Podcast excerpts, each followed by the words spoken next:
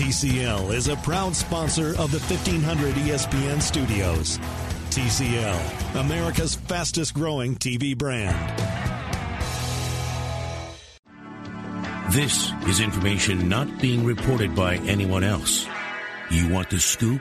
Here it is with Darren Doogie Wolfson. This could be an early Christmas present, or heck, it could be background noise for your nap. It could be your version of white noise, or maybe it's somewhere in between. Here's what I do know it is Scoop Podcast episode 191. We'll start with a couple conversations, couple interviews.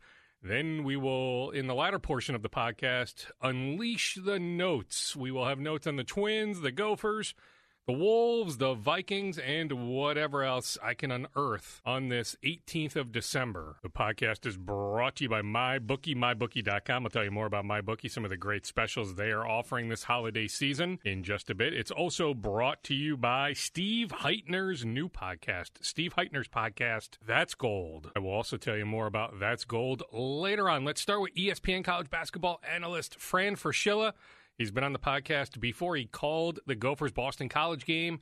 He has seen over 40 teams in person already this year, whether in practice or during a game. So he's got great knowledge, intimate knowledge of the college basketball scene, including on the Big Ten, including on the Gophers. So we will get to Fran. He's the former head coach at New Mexico, St. John's, and Manhattan. He also covers the international basketball scene, the draft scene when it comes to the international talent for ESPN. So I can throw maybe a question about some European prospects to keep an eye on. There is no Luka Doncic in this draft, but there is always, inevitably, always a pretty good European prospect, a guy that is worthy of maybe a late lottery pick or at least a top 20 pick. So figure the Wolves are going to be in that range. So we can throw Fran a question about international draft prospects. Fran, I appreciate your time. All right, let's start big picture. Your overall thoughts on the Go Gophers. I mean, I'm looking right now. All right, in KenPom, and the KenPom rankings fluctuate, but number 60, number 55 in net rankings. They're 9 and 2 overall. They should be 11 and 2 heading into the January 3rd game at Wisconsin. I mentioned into the lead into this conversation that you did the Gophers Boston College game. So you've seen the Gophers in person. What are your yep. overall thoughts of the Gophers through these first 11 games? Uh, solid basketball team on the cusp of an NCAA tournament bid. Uh, certainly in the picture. There's no question about that. They're going to play in one of the toughest leagues in the country, and uh, you know, I think uh, from what I can tell, this Gopher team is still a, a work in progress, and that's a good thing. Um, you know, Eric Curry will certainly make a difference. Uh, Brock Stull still hasn't got his uh, sea legs under him, transferring in and be, not really getting to campus till late in the summer. And then just the continued maturity of uh, somebody like Isaiah Washington, who's coming off one of his maybe his best game as a Gopher, uh, you know, last time out. So uh, obviously, uh, Gabe Kalscheur's hit a little shooting slump, but you like what he is capable of doing. And then, and really, the key to this team are going to be the veterans: um, Jordan Murphy, Coffey, McBrayer and, and certainly when Curry comes back, you throw Michael Hurt in there uh, as a role player, and uh, and I think that uh, you know all signs are pointing to them making a run at an NCAA tournament bid. Although it's not going to be easy because, as you know, Darren, this league this year is deep, and uh, there could be as many as, uh, gosh, uh, 10, 11, 12 teams in contention for uh, NCAA bids as we head into uh, the home stretch in February and March. Yeah, I mean, I'm with you, Fran. I mean, 10, 11, 12. I mean, you call the Big Ten one of the toughest conferences in the country. I mean, is it not the toughest conference in the country?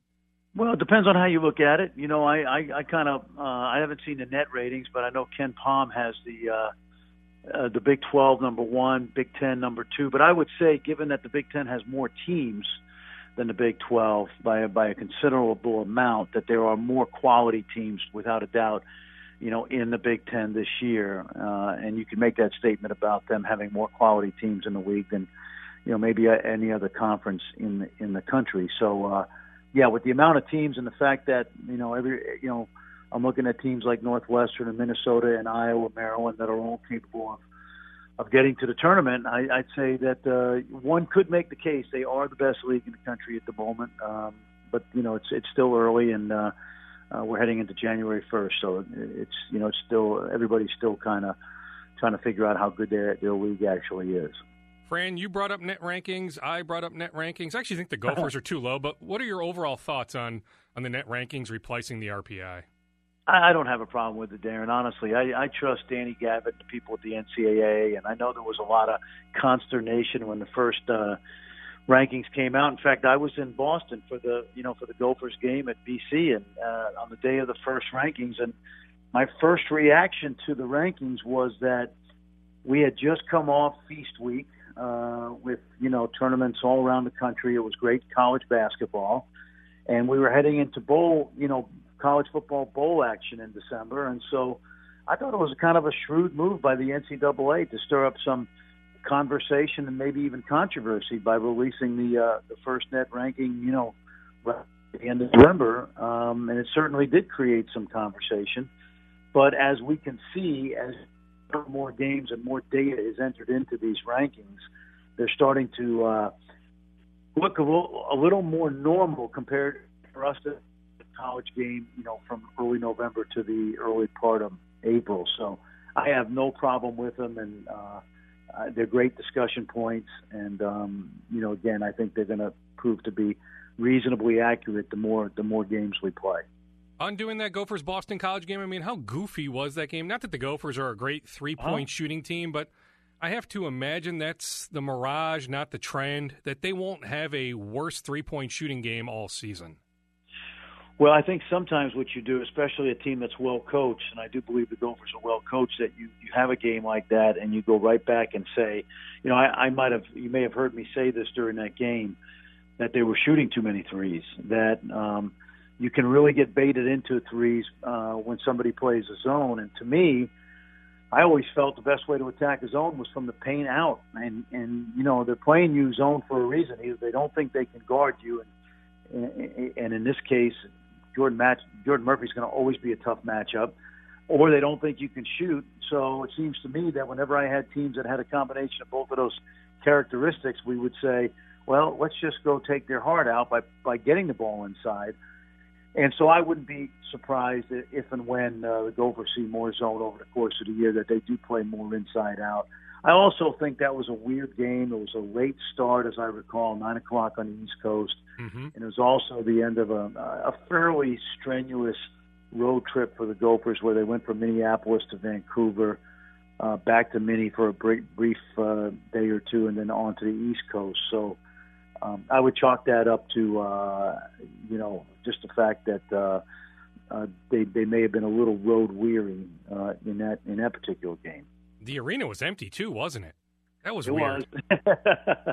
yeah, it, it really was. It had all the markings of a game that, uh, you know, BC was BC. I think had come off. Uh, I can't remember it was a game before, but I know BC seemed to need this game. hate to say it needed it. You hate to say they needed it more than the Gophers, but they certainly played with a little bit more desperation. I would say. You touched briefly on Richard Pitino. You think he's a good coach. Why? What what mm-hmm. makes Pitino a good coach in your opinion? Well, I think his team's organized. I think they have a plan. I can tell. Uh, you know, I can tell watching a team practice, shoot around, um, watch a coach in game. I mean, he makes. I think he makes really good decisions. Uh, you know, is he the best coach in the country? I think even Richard would say he's not. He's still a young guy with who's a work in progress, but. uh you know, his teams are generally the, and I've covered them. I think almost every year that Richard's been there, mm-hmm. um, going back to the NIT run in his first year. Um, but yeah, I, I think that uh, I watch their team, and I think they have a sense of what you know what they're what they're trying to do, who their who their strengths are, who they normally should play through, and and uh, and so yeah, from that perspective, I think he does a good job.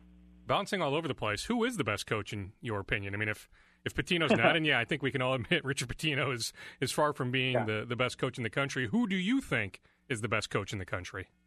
You know, there's so many so many reasons. There's so many. Um, what's the best way to put it? There's so many categories. You know what makes a great coach. You know, uh, and I. I, I, uh, for example, I just saw Penn beat Villanova last week at the Palestra, and uh, there aren't five, to, in my opinion, there aren't five better offensive coaches in the country than Steve Donahue, and yet most college basketball fans don't know who Steve Donahue is, even though he went to the NCAA tournament last year with Penn. Uh, same can be said for guys like Rick Byrd at Belmont, and of course Bob McKillop at Davidson through the years. um, and and the guys that do a great job with less material.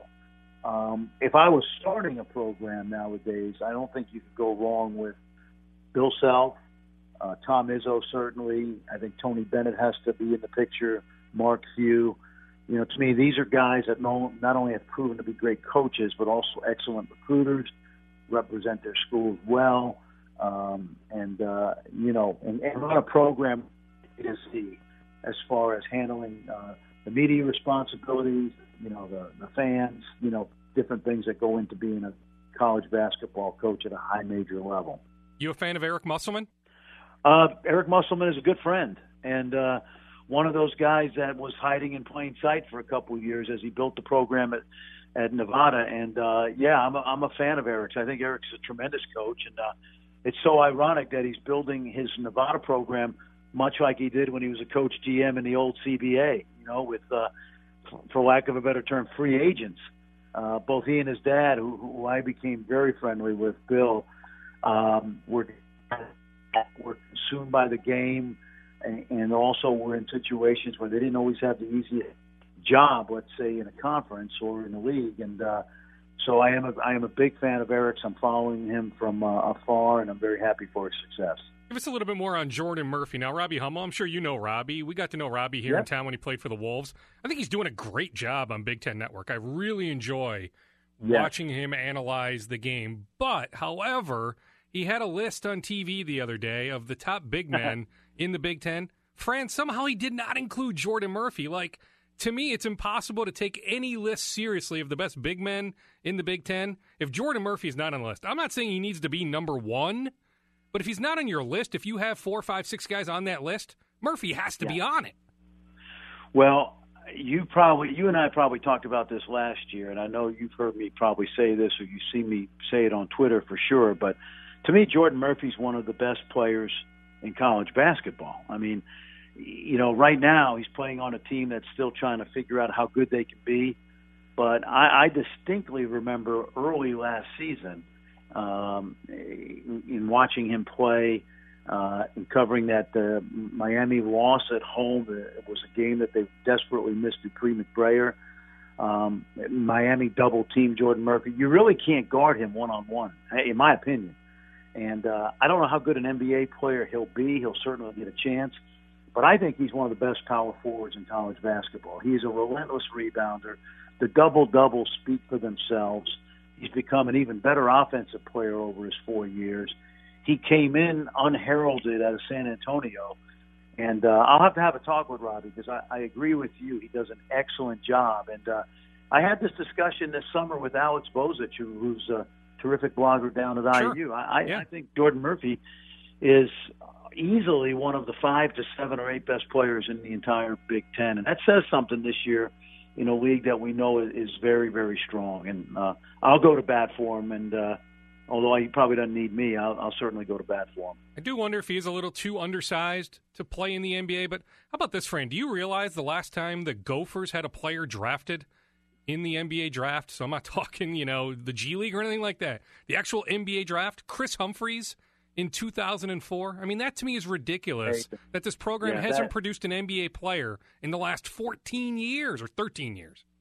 Yeah, that's amazing. That is amazing. I think I actually, uh, yeah, I, I, I, I didn't know that, but that's an amazing stat, especially when you think of the great uh, NBA history that the Gophers had going back to the 70s and 80s and 90s, certainly. So that is a surprise. Um, I didn't know that. I mean, if it's not Murphy, I mean, does a guy like Daniel Oturu, a guy like Amir Coffey, do they have NBA potential? Well, I think they have potential. I think Daniel's got to come. I think Daniel's done a terrific job for a freshman being thrust in there. He's definitely got a ways to go offensively. I think he's got to really improve his hands.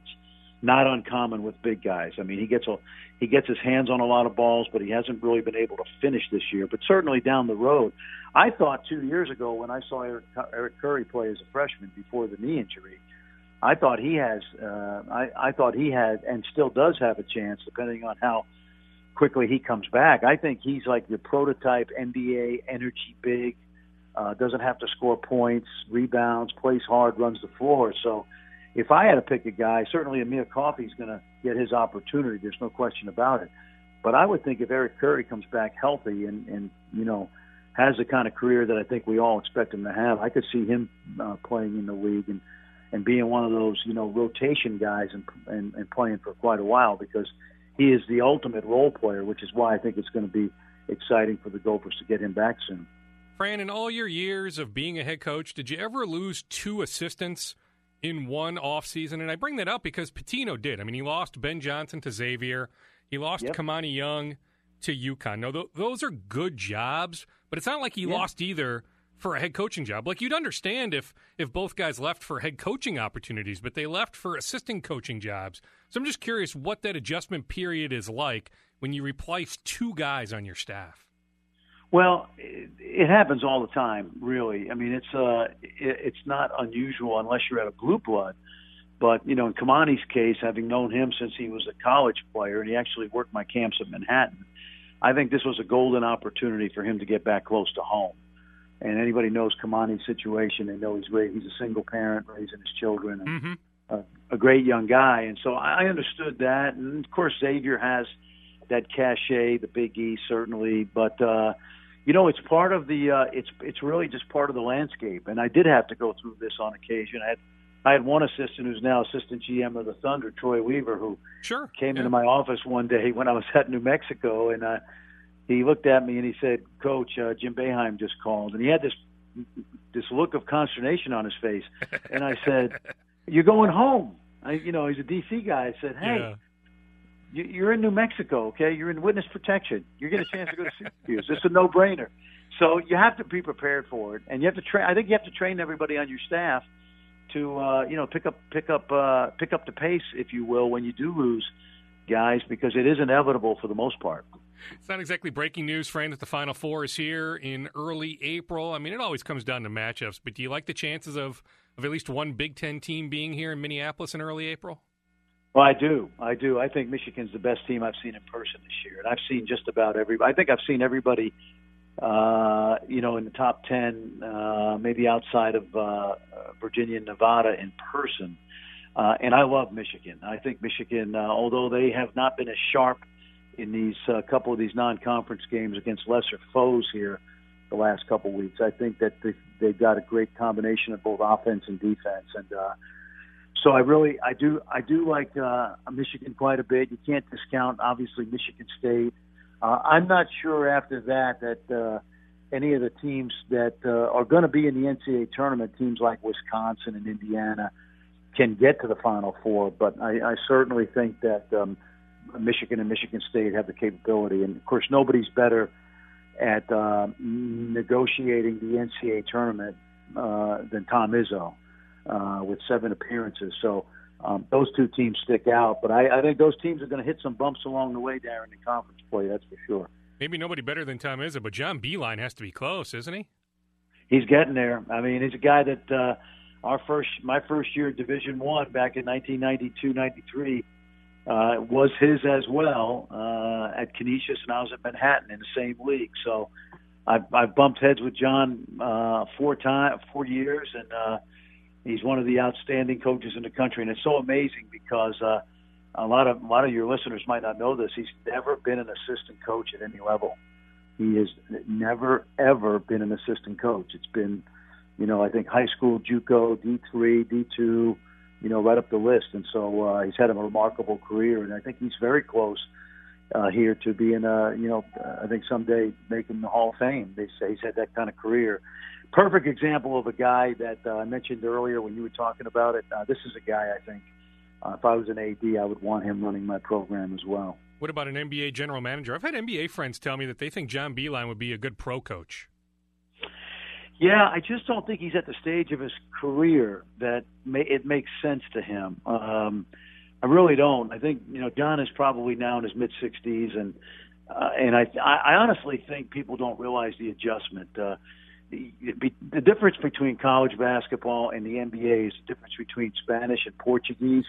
they sound alike, yeah. but they're two completely different languages. So um, there are coaches that can make the adjustment, but I just think at this point in his career, I just wouldn't see that happening. I'll let you go after two more. Who is the best NBA prospect in the Big Ten? Is it the Langford kid from Indiana? That is a really good question. Uh, I would say that uh, he. Well, I'll tell you, he's certainly going to go high. There's some things I really love about him, and there's some things I think I think he's. I know I know this is ridiculous when you say this, but you know, because Indiana fans would disagree, but he's an average NBA athlete. Um, you know, if you ever get over and watch the T Wolves or uh, you know, every given night. Uh, Romeo's a tremendous college player, was a great high school player, but there's still some things he has to work on, and he's going to come into the league as an average NBA athlete. That's just the reality. It doesn't mean he won't be a good player because I do do think he does. But uh, Bruno Fernando to me is a guy that, you know, I see him in the late second round. I think he's, and it, it kind of surprises me. I mean, we have some really good people at ESPN that uh, they have him 57th, and uh, watching him play, I think he's dramatically improved, and he he fits the bill because in the NBA, if you're a big guy that will run, rebound, block shots, screen and roll, and run to the rim and catch lob dunks, uh, you can make a lot of money. So he kind of reminds me of uh, you know former Kentucky star Bam Adebayo. And then uh, you know after that, I'm a Carson Edwards guy. Uh, he's a acquired taste. He's a six foot two guard, um, likely to go at the end of the first round, but I saw him drop 40 on Texas, and he doesn't have a lot of help. And uh, while he's not your prototype NBA two guard, I think there's a place in the league for a guy that can score like he can. Is there a place for Ethan Happ? It's a good question, man. Ethan Happ's going to go down uh, as one of the, you know, the great Big Ten players of the last 25 years. Exactly. Yeah. Yeah. But he might not get and, uh, drafted. Uh, yeah, well, it's crazy. You know, if I had to bet, I think he's going to make a roster. Um, the shooting is a problem. It really is, uh, Darren. But the rebounding, uh, he's an outstanding defender. You know, he's he's he's he's always around the steal leaders in Big Ten. Obviously, he's a great passer out of the post. I think he'll make a roster. I really do. And the reason I say that is there's 15 guys on the team now, and even if he's a two-way guy, I can't imagine that someone won't keep him around just because he does some things extremely well, like rebound it and, and pass it.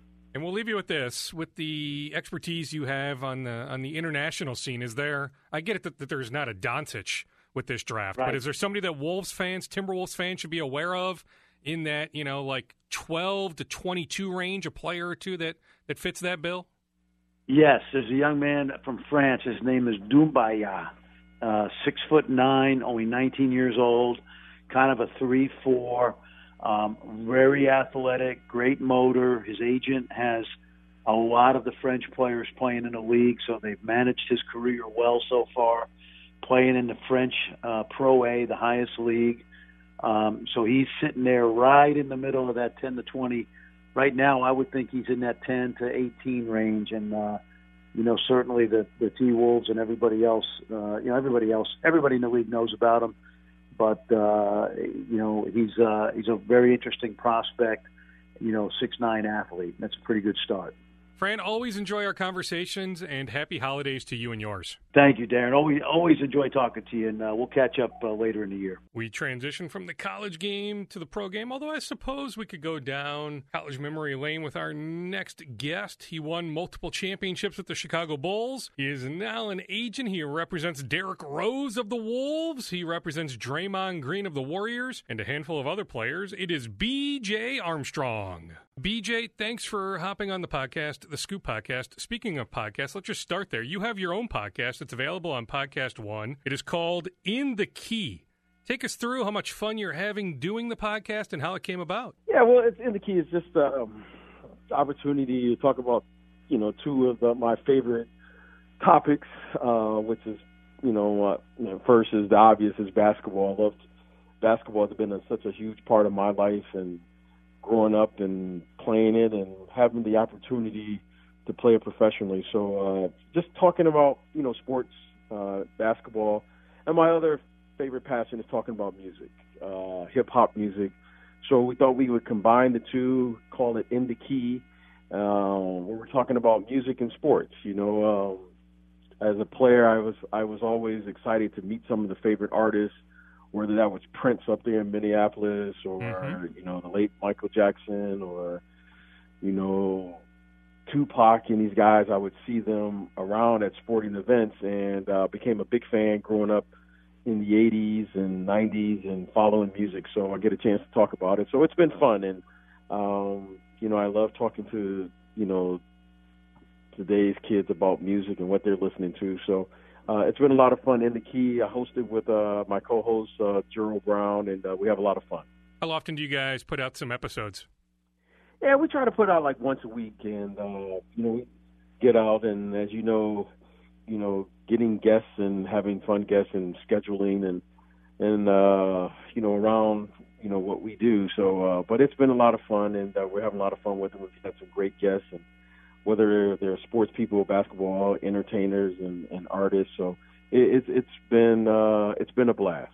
Is just talking in general too just a passion? I mean, you're mentioning talking about hoops, talking about music, but correct me if I'm wrong, before you made the transition to, to being an agent, didn't you work at ESPN for a while? Did you just like in general being an extrovert and communicating with people? Uh, well, you know, it, it's kind of funny. You know, uh, I, don't think you know. It's like I'm not. I don't. I don't consider myself uh, a, a very talkative person, but I like to hear when people have something to share from their experiences. I love to, you know, have conversations and meet people and, and hear life from their perspective. So I think this gives me an opportunity to to learn more than anything, um, and share the experiences. You know, if you know if someone, you know, I, I love to hear from, you know, whether it's Phil Jackson, his experience. You know, I love to hear people, or Gregg Popovich, or people who have been successful. I love to hear their experience and share their story.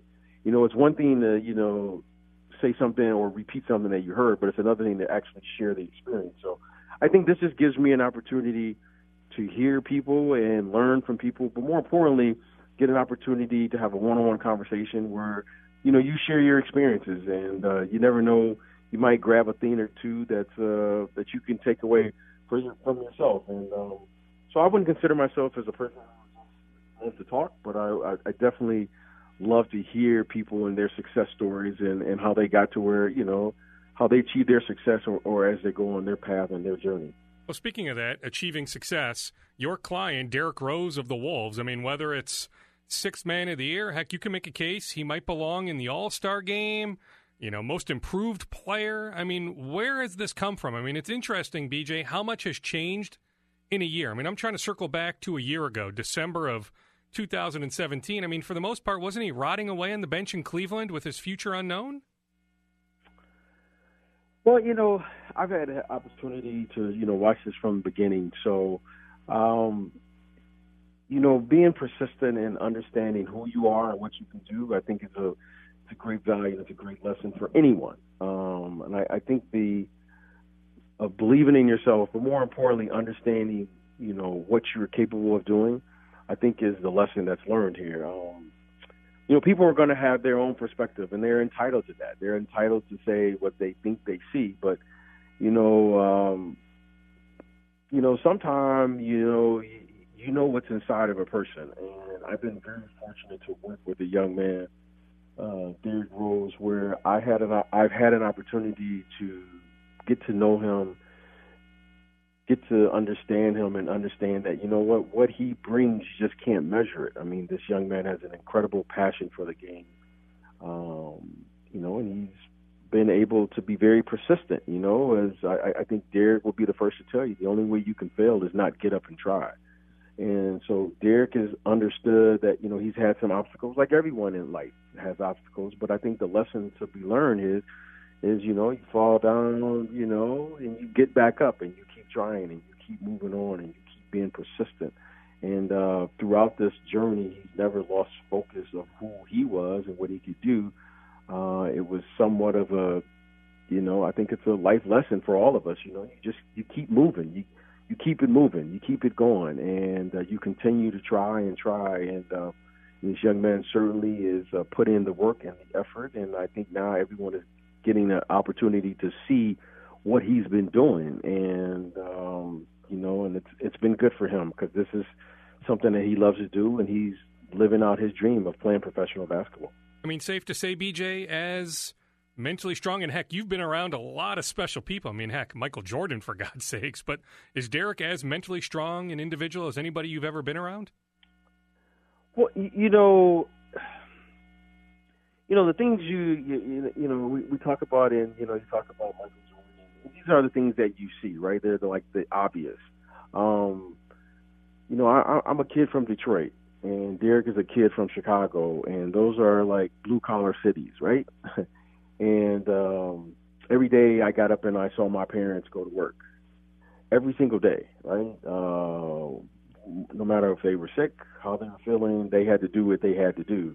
Uh, Derrick grew up in Chicago. I mean, the story is well documented. You know, he grew up in a tough environment. So I think Derrick is just doing what he has seen in his entire life. This is what people do. People work. People have obstacles to overcome. People have things they have to do and get to where they have to get to, and you you fight through it, right? It's not all perfect. It's not all roses. You have to, you know, you have to learn how to fight. And certainly, growing up, how Derrick grew up uh, with his family, you know, he is a fighter. so I think there are millions of stories, uh, but certainly this is one. There's an, another example of not giving up, but more importantly, the people around you have the confidence to say, you know what, not to allow you to give up. So uh, I think it's just it's just a it's a human it's a human story where you know what you know you, you're going to have something going on but at the same time you have a responsibility to continue to move on to continue to fight. And and I just think there are a lot of stories like this out there but certainly this is one that has been brought to our attention because of the profession that he's chosen which is professional basketball. So we get a chance to see it and view it and witness it in the public, but uh, behind the scenes, uh, there's millions of people where you know what you got to do what you got to do, and uh, those people need to be, you know what, they're teachers and firemen, people that every single day that dedicate their lives to the community and the, and the benefit of others, and those people need to be uh, congratulated as well. I mean, how much does it help too, BJ, that that okay, it's one thing to be a fighter, but you also need the right support system in place. And I mean, in Derrick's case, I mean, he's got the head coach, the president of the organization, Tom Thibodeau, who believes in Derrick, right? Where I mean, you had multiple options last March. You could have gone somewhere else. You know, you guys decided to reunite with Thibs. Then in July, you guys were free agents. You could have gone somewhere else. You decided to stay here in Minnesota reunite once again with Thibs. How how unique, how strong is that relationship, Derrick, with Thibs? Well, you know, uh, you know, I've known Coach for God, it's probably about 25 years now. So I, you know, it's funny. Um, I remember when he first got, uh, you know, when I first met him, and it was a possibility that they, you know, that he was going to possibly coach the Bulls, and and I remember thinking, God, they're like this they're like the same person, right? And and what I mean by that is very very very focused on the task at hand. And uh, you know, Derrick is only concerned about winning. You know, and you hear people say that, but then when you meet Derrick, you realize that really doesn't care about anything else other than just winning. And uh, that's just kind of his focus. And when you watch Coach Coach Thibs, he's only concerned about the game. You know, he's not worried about what's going on before the game or after the game. He just coaches the game in the moment, every play, and uh, they have a, a focus. And I think it their focus is because they they're lifers. They're basketball lifers. They're not like, you know, Coach Thibodeau is not a coach, and Derrick is just not a player. This is their life. This is what they do. This is what they were. You know, if you ask them, they would both say this is what they were born to do. Coach, you know, Coach Thibs, he was born to coach and Derrick was born to play. And they're lifers, and they take their profession very, very serious. And uh, so when I, I get a chance to see them and work together, it just works because they are both thinking about basketball 24 hours. And um, and I, I just think it, it's a rarity that you see people who have dedicated their life to something like those two have. And, uh, and I think that's probably why they get along, and it works for them. They, they both you know what? They love the game of basketball, and they will talk the game. You know, and Derrick and I, we, we can just talk basketball all day. And then when you talk to Coach Thibs and I, we can just talk basketball, and I think that's why it works. So when you put those two together, and uh, you can see why they've both achieved so much success in their careers. when Derrick isn't talking basketball? Is he talking about his kids? I mean, from your expert point of view, BJ, do you think fatherhood has changed Derrick? I, I think you know when you have an opportunity to become a, a parent, um, I think it gives you a different perspective, right? And uh, so I, I, I think it has changed him and and uh, given him the opportunity to see the world through the eyes of a child. To see, you know, I remember when he first had his, you know, his son.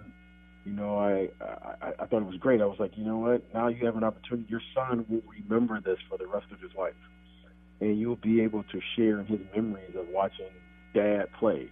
And now he has a daughter, and to and to have that opportunity to know that your son, your daughter, your child is watching everything you do. I mean, it's, it's it's very special. So, I think every moment that he has an opportunity to play, it's very special for him because he's creating a memory, and um, and every opportunity is a chance. Um, I didn't have that chance when I was when my my kids weren't, weren't born until after I got done playing, but I, in knowing, you know, like listening to Steph Curry talk about his. I remember when Steph Curry, I played with uh, Dell in Charlotte, Charlotte for a year or two, That's and right, I yeah. remember talking to Steph about what was it like to remember your dad, and he just had the, the greatest stories of his dad taking him to All Star Weekend and watching his dad play and so forth. And uh, I just passed that on to Derrick, you know, and just said, you know what, it's very special that your kids will be able to remember this.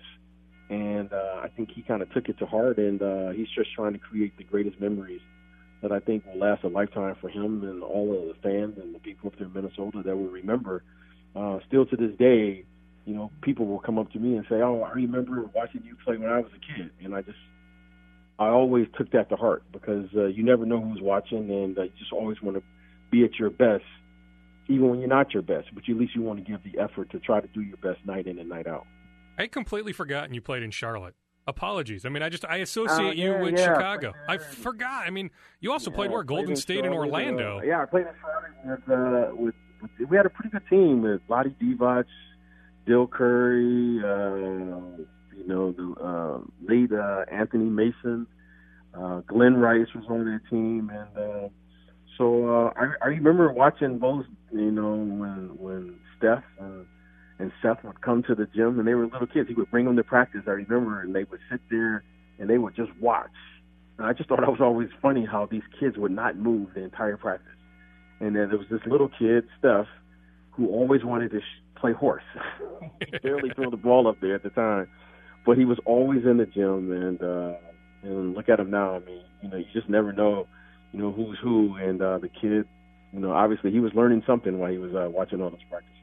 I'll let you go after a couple more, BJ. What's the future hold, do you think, for Derrick? I mean, you guys are free agents again here in July. I mean, is there some thought about staying here long term in Minnesota? Uh, without question. I mean, you know, Minnesota has been wonderful. Um, it's always been one of my favorite cities. And I remember when they first, when the Timberwolves first came in, uh, joined the NBA uh, up there. I, I just thought it was always a terrific city. Uh, some of my good friends up there, Trent Tucker, still lives up there. Yeah, Trent's great. yeah, I've always been very fond of the city, and I've when I was in college at the University of Iowa, I was always able to come up there and play the play the Gophers up there. So um, Derrick is he's loved it up there, and um, you know we would love to stay up there. I mean, Derrick loves it up there, and but you know it's like anything in life. You never know where sports will go, the team will go, and and that's a conversation that we'll have at the at the right time. I think right now, um, you know, we're right in the thick of the season. But overall, if we had our choice, look, we would love to stay there. We, I, think it's been a good fit. Uh, Derrick has enjoyed his time. I know his family lives up there, um, and uh, it's been great fans and great support. And the organization has been terrific. I mean, they've been they've been nothing short of phenomenal uh, with this, you know, this Derrick's return and what they're doing up there. And they're right in the thick of it. You know, they made the playoffs last year, and I'm sure this year they're looking for bigger and better things. So it's been a great fit. Um, but you know what? We've you know we've been around. I've been around this business to understand that it is a business at the end of the day. But if uh, we could write out our dream scenario, without question, I think it would it would fit right up there in Minneapolis and, and be able to finish his career up there with just uh, it would be a, it'd be a great end to the you know a, a, a great chapter a great career and finish his career up in Minneapolis if given that. But you know, we'll see what the future holds, and uh, and right now we'll just take it one day at a time. Any particular memories of of playing in the barn? I mean, it would have been. I mean, you guys were loaded, right? Your Iowa Hawkeyes team, but the Gophers had some good players, right? I mean, that would have Gophers been what some- the Willie yeah, Burton had time and the Melvin Burton Yeah, time. really good players. Uh, Richard Coffey. I think it was up there. Uh, I think it was like John Shasky, Willie Burton. Mm-hmm. Uh, those guys were up there. Uh, we were playing. They're always really good teams, and uh, I can't remember the arena, but I just remember it was elevated. And Yeah. I remember it, it was uh, it was Williams. Arena. Yeah, yeah, it was up there, and uh, it was always a tough place to play. Great fans up there, and uh, um, I, I just remember it was it was uh, it was always tough. It was always always tough, and they always had really good teams. And the Big Ten was, but the Big Ten was tough. We're talking in the eight. I see. I started in '85, so '85 to like '89, right around there, when the Big Ten with Illinois and Michigan and Michigan State and Minnesota and Indiana. Wisconsin, Indiana, Ohio State. So it was really good teams. Yeah, Indiana was was always. I think they won a national title during that time as well. Michigan did. So, um, but there were, were good memories, and uh, like I said, Minnesota was always a. It was always cold, but uh, I loved the uh, Minnesota wild rice soup. I remember that. That was that was like my that was my intro in college. I couldn't wait to get it. I was like, oh, what is this? you know. It was, so it's always uh, it, uh, Minnesota is uh, it's been it's been a good place. and wild rice soup is, is still a go-to. I'll leave you with this. It's an obvious talking point when, when talking to you. I mean, how often are you asked about your time with Michael Jordan, and do you and Michael still keep in pretty regular contact? Well, that's yeah, I, I get that question quite frequently, and uh, deservingly so. I mean, Michael, what he was able to achieve in his career, you know, speaks for itself. You know, the funny part is, you know, none of us knew it at that time that he would go on to be considered the greatest player to perhaps ever play, and uh, you know, he was just like the rest of us, just a young kid trying to figure it out, trying to, you know, be recognized, you know, in, as one of the best at your at your position, let alone in the history of the game. So, uh, you know, um, he was he was great. He was a great teammate.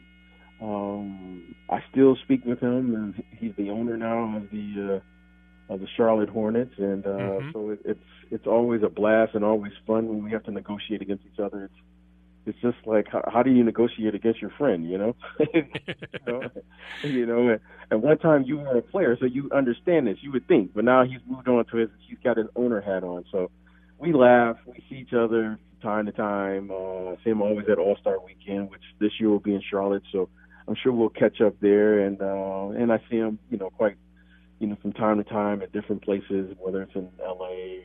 or, or what have you. So but it's always fun. He was terrific. He had a phenomenal career. Now he's transitioned on to be an owner in the league and doing a great job up there in Charlotte. And uh, you know, I think his contributions, what he did, and you know how he was able to navigate that.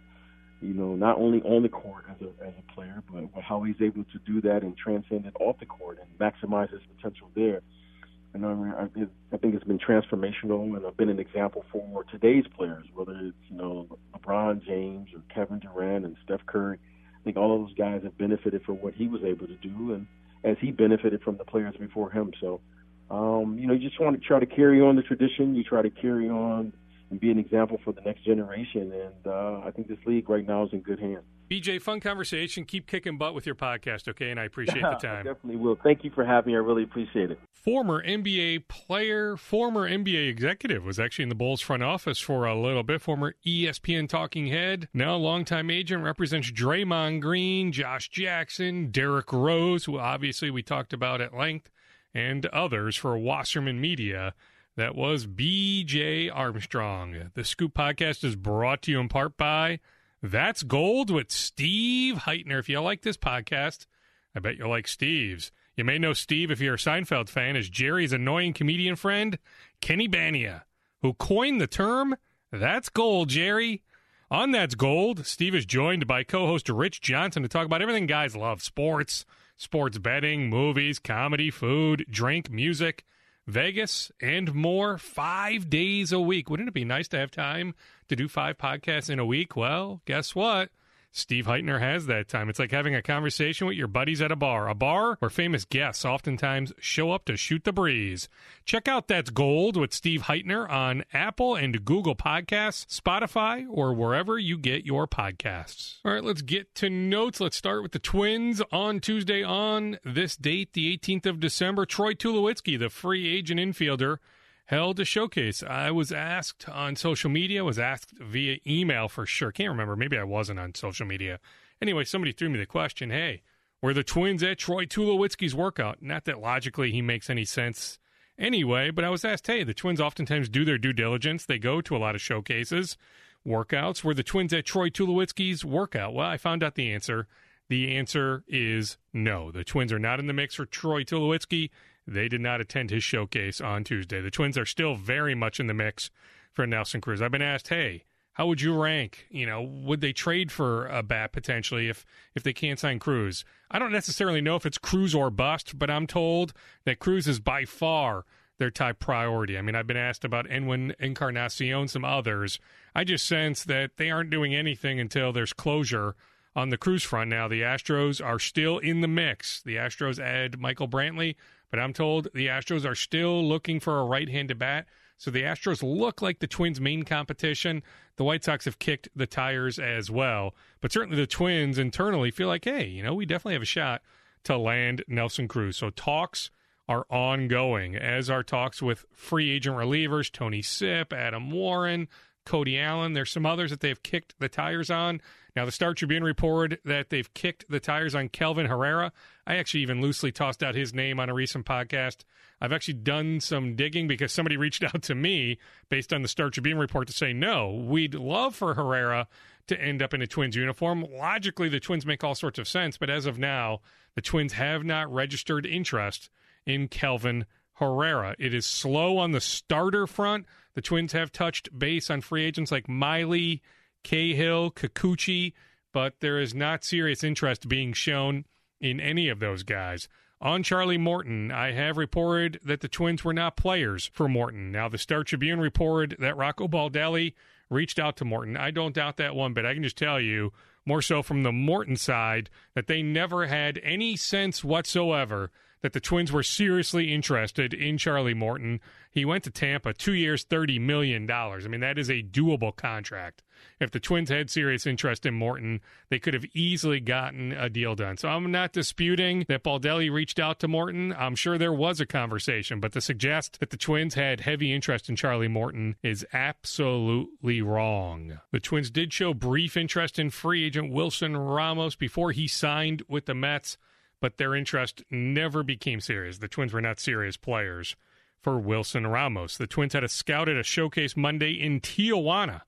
Lots of good Mexican League players took part. All right, let me give some love to MyBookie, mybookie.com. We'll get to some Vikings notes some Wolves notes in just a second, but my bookie has been on board now since the beginning of the football season. So they are all in on helping keep the Scoop podcast going. So I'm forever indebted to my bookie, mybookie.com. Remember, who you're betting on is just as important as who you are betting with. That's why I recommend my bookie. If you don't trust me, just go to Google, Google my bookie reviews. The reviews online are fantastic. I'm telling you, that's why I'm urging you to make your way to my bookie. You win, they pay. They have in-game live betting, over-unders on fantasy points scored, and the most rewarding player perks in the business. And here's all you need to know. I mean, hey, are they a great company? Are they not? They are slammed with new business, new betters. So that means a lot of people are on board. They get it. My bookie is fantastic.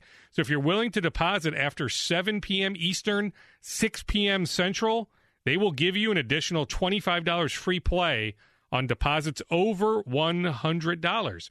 You join now, my bookie will match you deposit dollar for dollar, but you need to use the promo code SCOOP.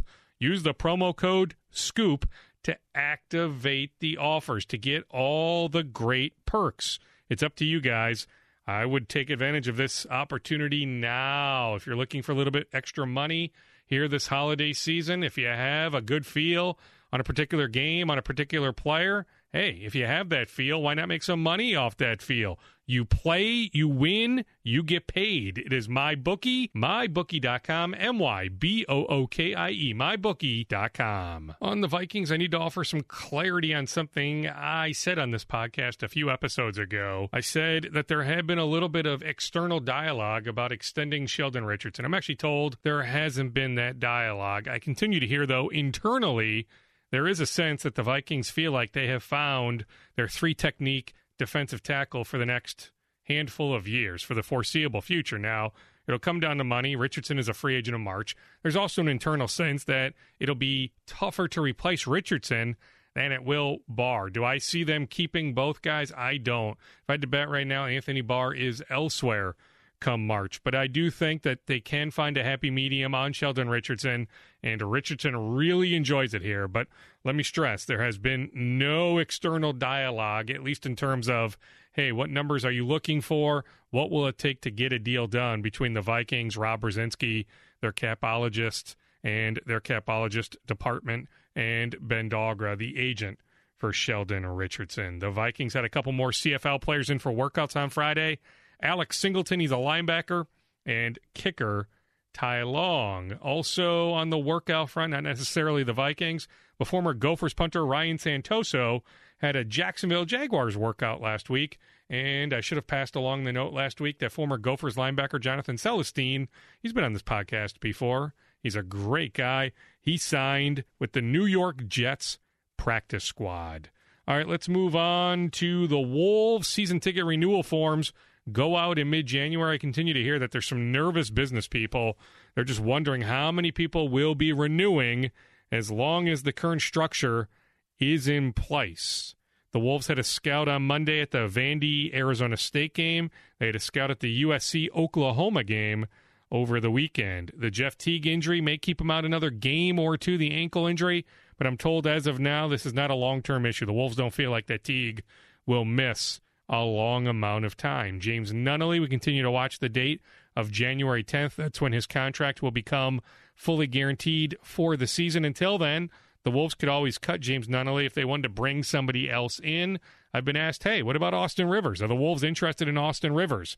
I'm told no. Now, the report earlier on Tuesday that he committed to the Memphis Grizzlies from the Athletic, that is wrong. Actually, I had somebody close to Rivers that I reached out to, finding out if the Wolves had interest this person reached out to me and just said, Hey, I just want to let you know the report of Austin going to the Grizzlies, or at least committing to the Grizzlies, maybe ultimately ends up with the Grizzlies. We'll see.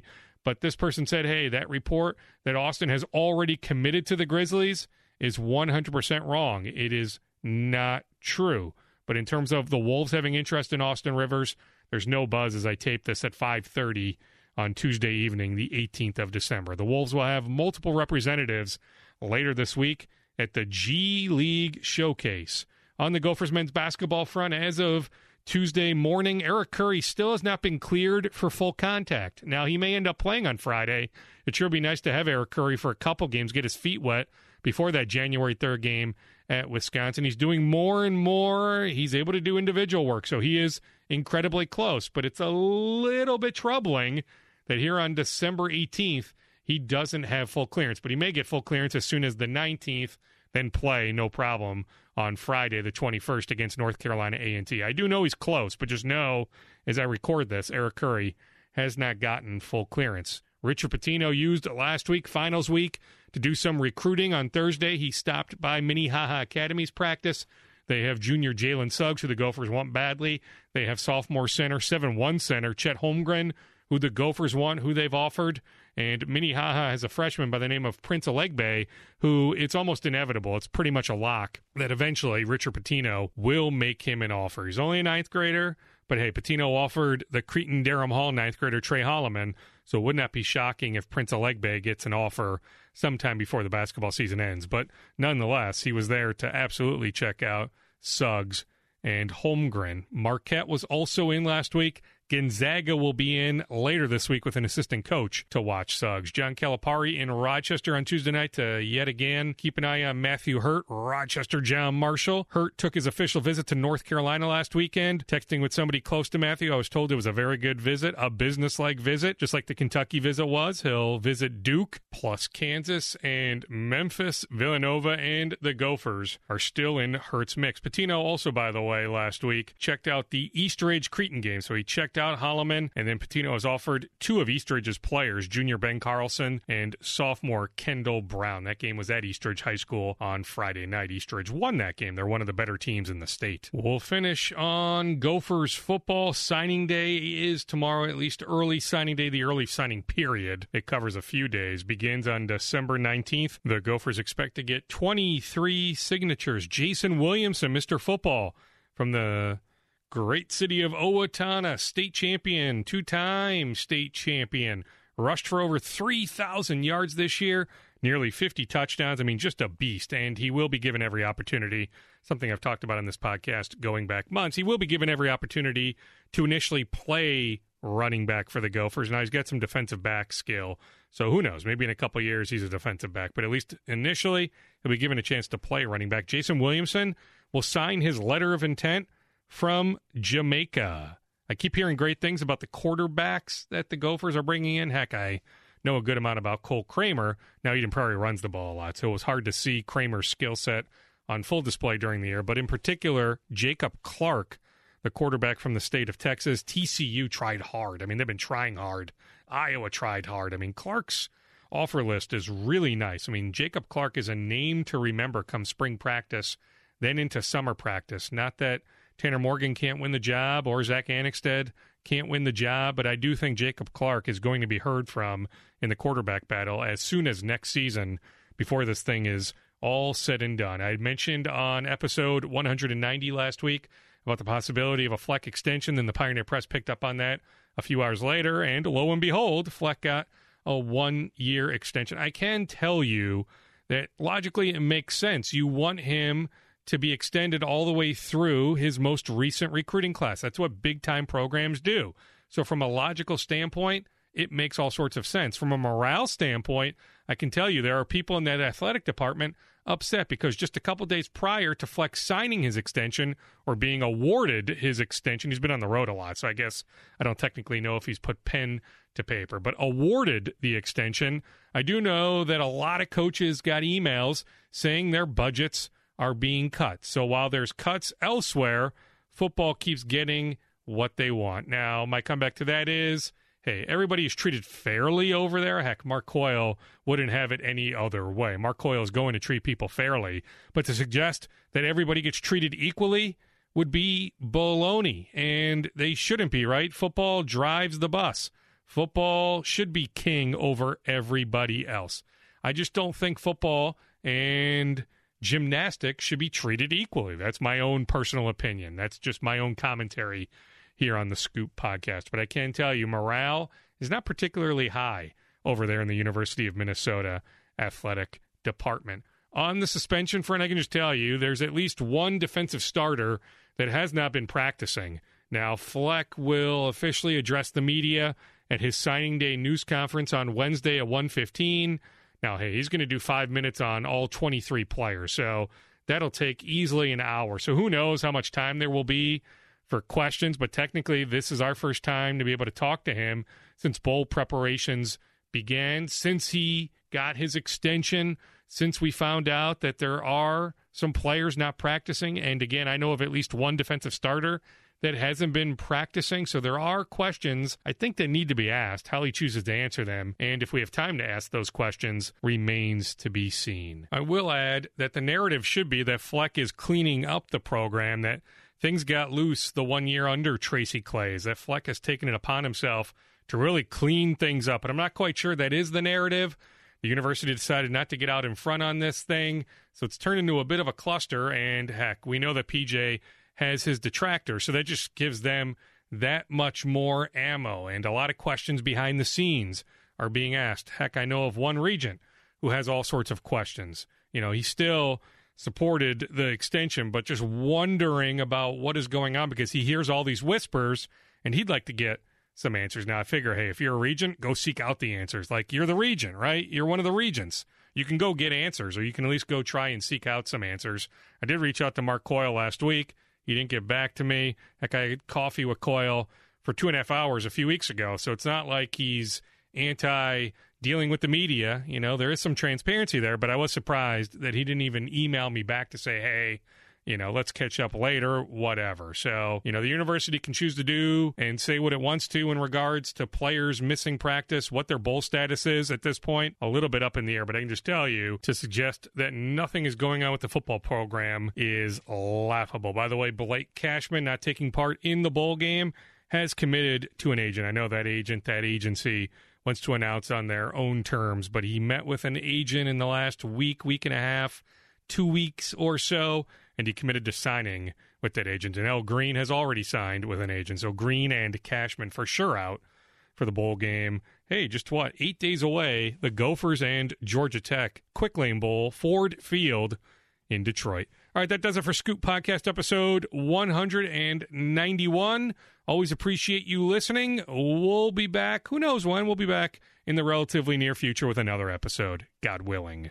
He knows you once ate an entire sheet cake. He knows your selfie life isn't your real life. He knows what goes down on the DMs. Shouldn't you know your dog better? Now you can learn his inner secrets with Embark, the highest rated dog DNA test. Unlocking over 350 breeds and screening for over 215 genetic health risks. Go to embarkvet.com and use promo code DNA, that's DNA, to get $60 off an Embark Breed and Health Kit or Purebred Kit with free shipping. That's promo code DNA to save today. Anticipation is building. The holidays are just around the corner, and at the Home Depot, we can't wait. With Black Friday savings all through November, you can count down to Christmas early with a Santa Countdown Inflatable Special Buy, only $69.98. Or anticipate when friends and family come to visit with an entrance full of LED lights that will welcome them and the holidays with open arms. Get the holiday magic started early. The Home Depot, how doers get more done.